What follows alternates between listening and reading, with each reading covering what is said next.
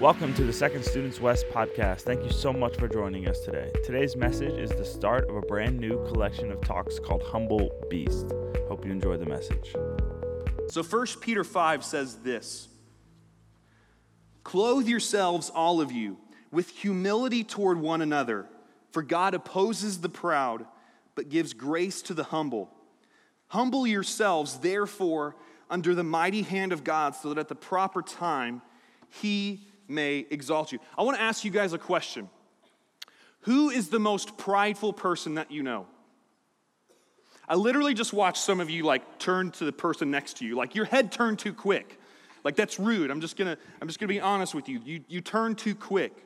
Um, as soon as I say pride, some of you already have an idea in your mind, like whether that's an athlete or a celebrity, or maybe you so, go to school with that person, or maybe you're sitting next to that person. Um, here's, here's the thing about pride pride is like one of the most off putting qualities that I think anybody can have. And on the opposite side of that, humility is one of the most attractive qualities that, w- that we can have. And over the next several weeks, that's what we're going to talk about because God has called us, students, God has called you, and He's called me to live humble lives. And that's how we honor Him. And so that's what we're going to be talking about over the next several weeks. And I'm excited. So I want you to keep coming. Uh, when we were thinking about this series and, and uh, kind of what we wanted to talk about, my mind was instantly drew to a lion. Um, I gotta ask you a question. Does anybody watch National Geographic or like Animal Planet? Like, okay, more than I thought. Does anybody watch Planet Earth? Okay, so my wife makes fun of me because like after I've watched The Office a thousand times on Netflix, um, or the dumb things I watch. Like my recently watched on Netflix is really weird. Anybody with me? My, my, my recently watched, like, she'll come home and I'll just be watching Planet Earth, and she doesn't understand why I think it's interesting. Um, here's what I, I love about Planet Earth. I think it's all great and, and fascinating or whatever, but the thing I love is when, like, the British guy is talking, he's like, the unsuspecting zebra on the plain does not see the lioness creeping up. And then, like, the chase starts and, like, the music starts, and then, like, the thing just mauls the other thing. And some of you are like, that's so sad, poor Bambi. And I'm like, that's awesome. it devours the thing. That's my favorite part of planet Earth. Or some of you, some of you are like the person, like, you go on YouTube and, like, I don't know what you watch on YouTube, but, like, I don't know if you go on there, like, for Fortnite videos, but, like, and then it has like the, the after you watch the video, it has like suggested videos after that. You guys know what I'm talking about? It has like suggested videos, which are all really weird. And, and then like it will say like lion chases zebra, and you're like, yeah, sure, I'll watch that. And then like three hours later, you've watched half a season of Planet Earth. Anybody with me? Okay, cool. I'm not the only one. So here's the thing that's interesting about the lion. Um, I, I don't know if you've ever noticed, but like the lion doesn't have to like announce himself. He doesn't have to like tell the zebra, like, hey, um, hey, Mr. Zebra, I'm just gonna let you know. Um, I'm kind of a big deal. And uh, I'm gonna eat you, if that's cool. You just let me know if that's cool, that you down with that, that's cool. No, he doesn't have to announce himself. And Jesus was like that.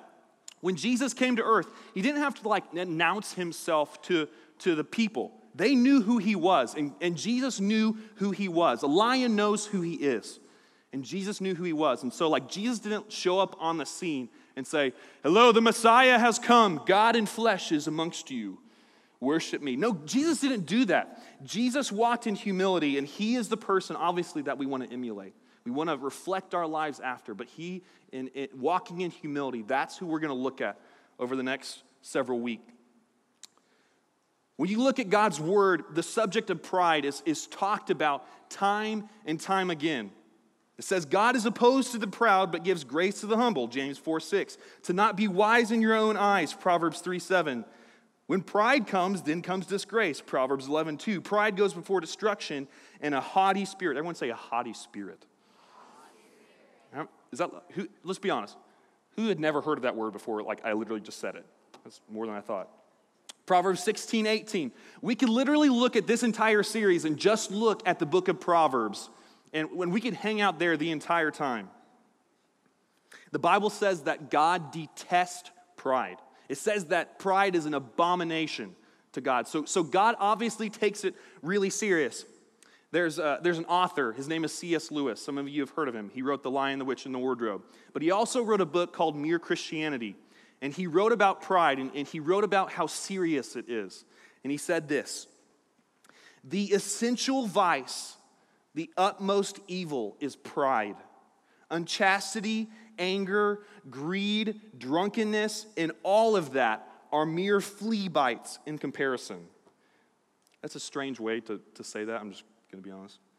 It was through pride that the devil became the devil. Pride leads to every other vice, and it's the complete anti God state of mind. It is pride which has been the chief cause of misery in every nation and every family since the world began.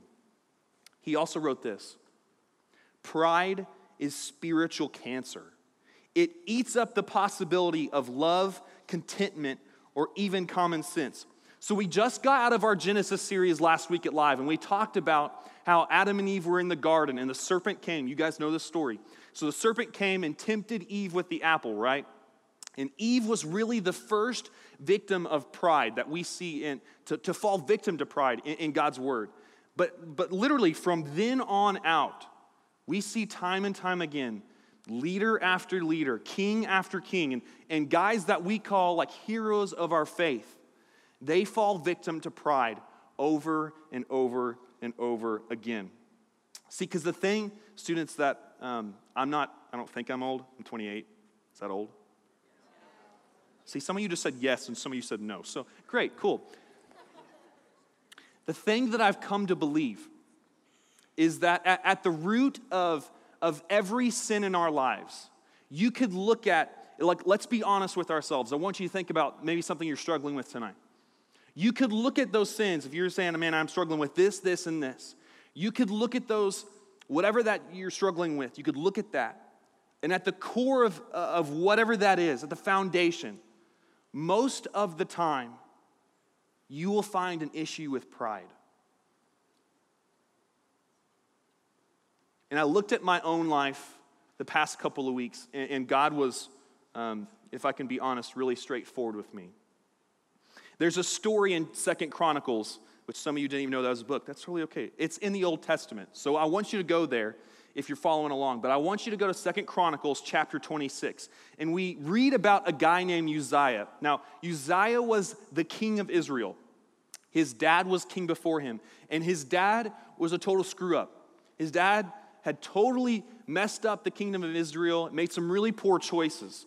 And so Uzziah picks up and we're going to start in verse 3 of chapter 26, Second Chronicles.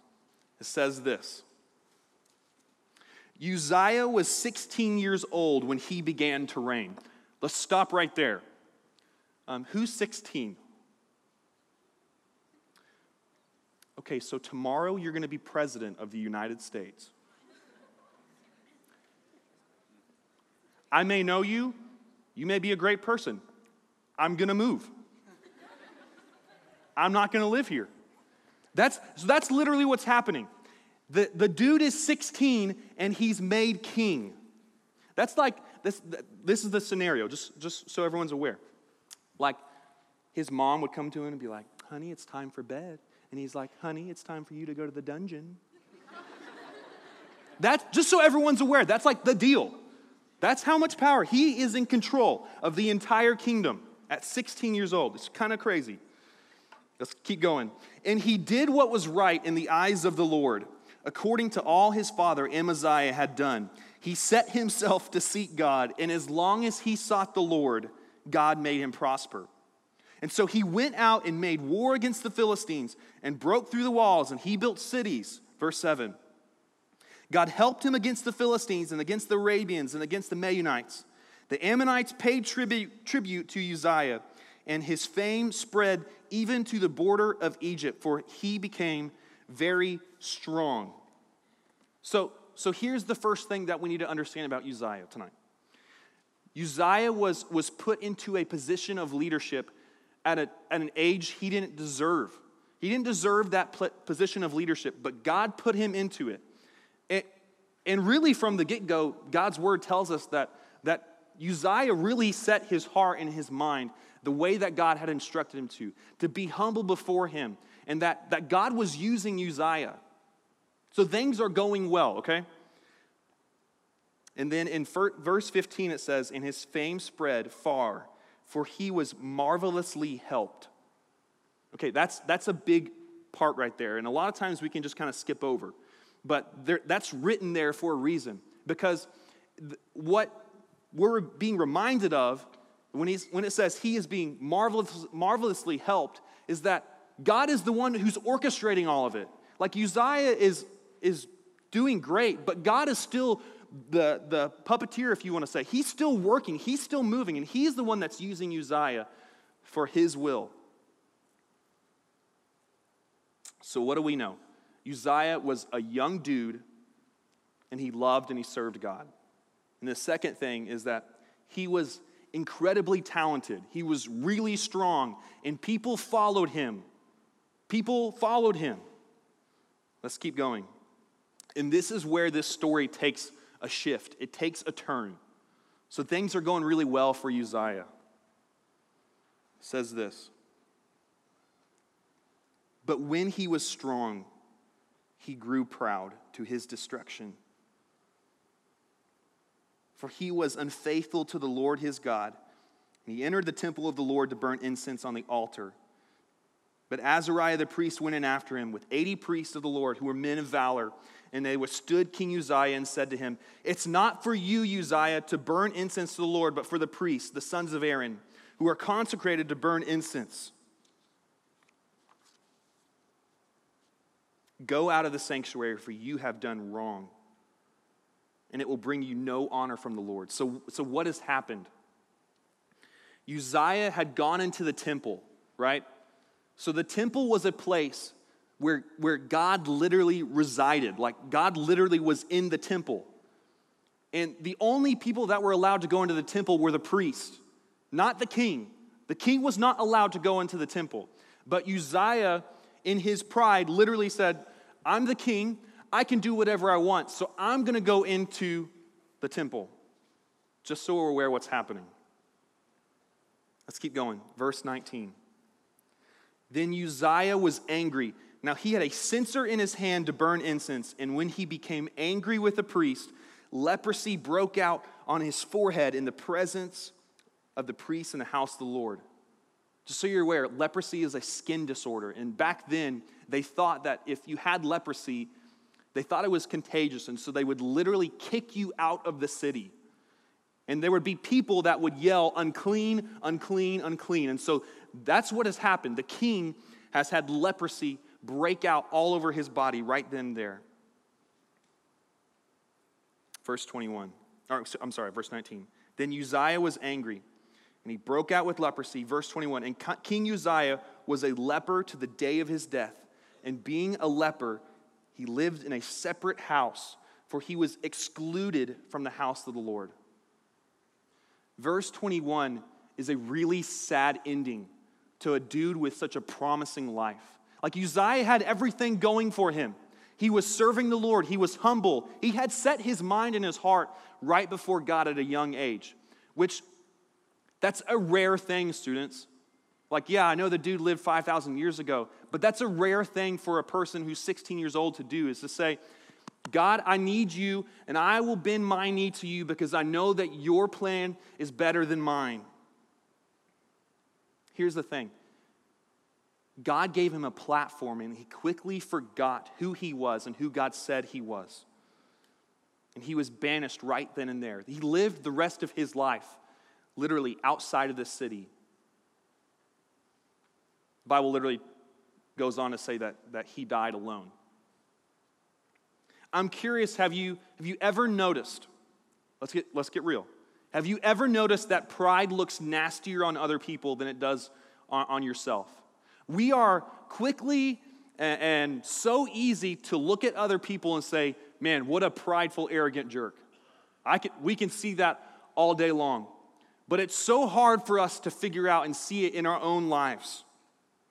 See, the devil wants us to fall into this trap every time that he, he can get us to fall into it. He wants us to fall into the trap because he knows that if we fall into the trap, that God can't use us. He can't use a heart that's not humbled before him, at least not to the extent that he wants to. So, tonight, here's what I want to do. As we start this series, we're talking about pride tonight.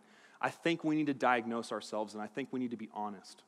And that's not really a fun thing to do, but I, I want to ask a couple questions. And I want you to, to, to yourself, be really honest with yourself. Because as I looked at these questions in my own life, I felt like a, I felt like a failure. If I can just be honest with you.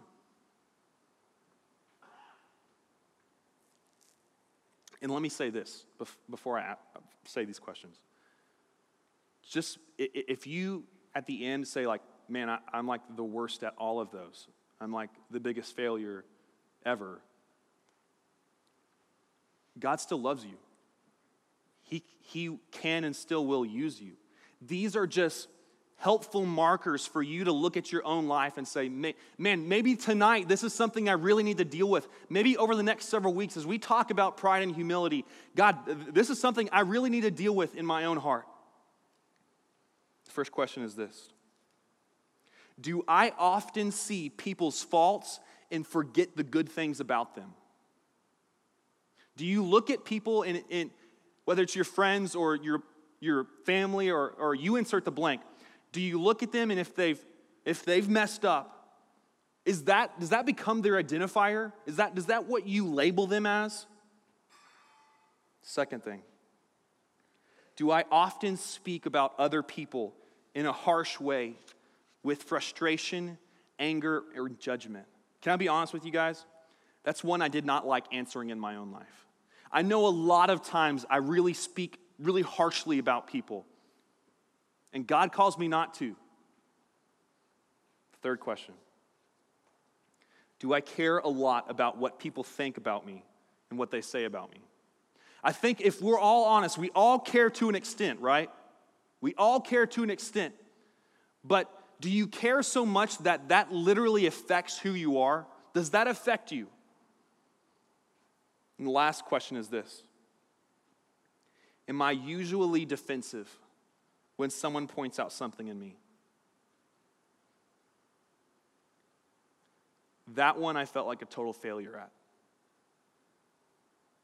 I felt like a total failure. Because so often, I remember myself as a high schooler, I was so defensive, and I can still be so defensive. I can put up my dukes really quickly. So, so the question is, is so how do we begin to kill this thing called pride? Student, students, I want you to understand something tonight, and I want every eye on me. The thing that you have to understand is that we, we can't kill sin. Because we're imperfect people, we live in an imperfect world. We're gonna deal with sin until either Jesus comes back or we are standing before him in heaven. So I want you to just be clear about that. I want you to understand that. And the Bible says that, that God will make everything right one day. Because a lot of times we have this false belief in Christianity, and I know I had it, is that, man, if I work hard enough, if I work hard on this sin, that, that if I work hard enough each and every day, that I'll cross it off the list, and then I'll move on to the next thing I struggle with. That's not what having a relationship with Jesus is about. He doesn't look at your life as a checklist. It's saying every day, Lord, whatever I am, I give to you. I humble myself before you and give me grace where I fall short because I will today. Can I be honest with you guys? I did not enjoy putting this message together. I didn't enjoy looking at Uzziah and I didn't enjoy reading 1 Peter 5 because, again, I felt like the biggest failure. I literally prayed the other day, Lord, wh- why, I, I shouldn't be teaching them. I, I shouldn't be the one on the stage talking because I'm the biggest failure in the room. I feel like the, the biggest prideful, arrogant jerk. So why are you using me? I feel like Paul when he said that he was the chief of sinners. That's what I felt like.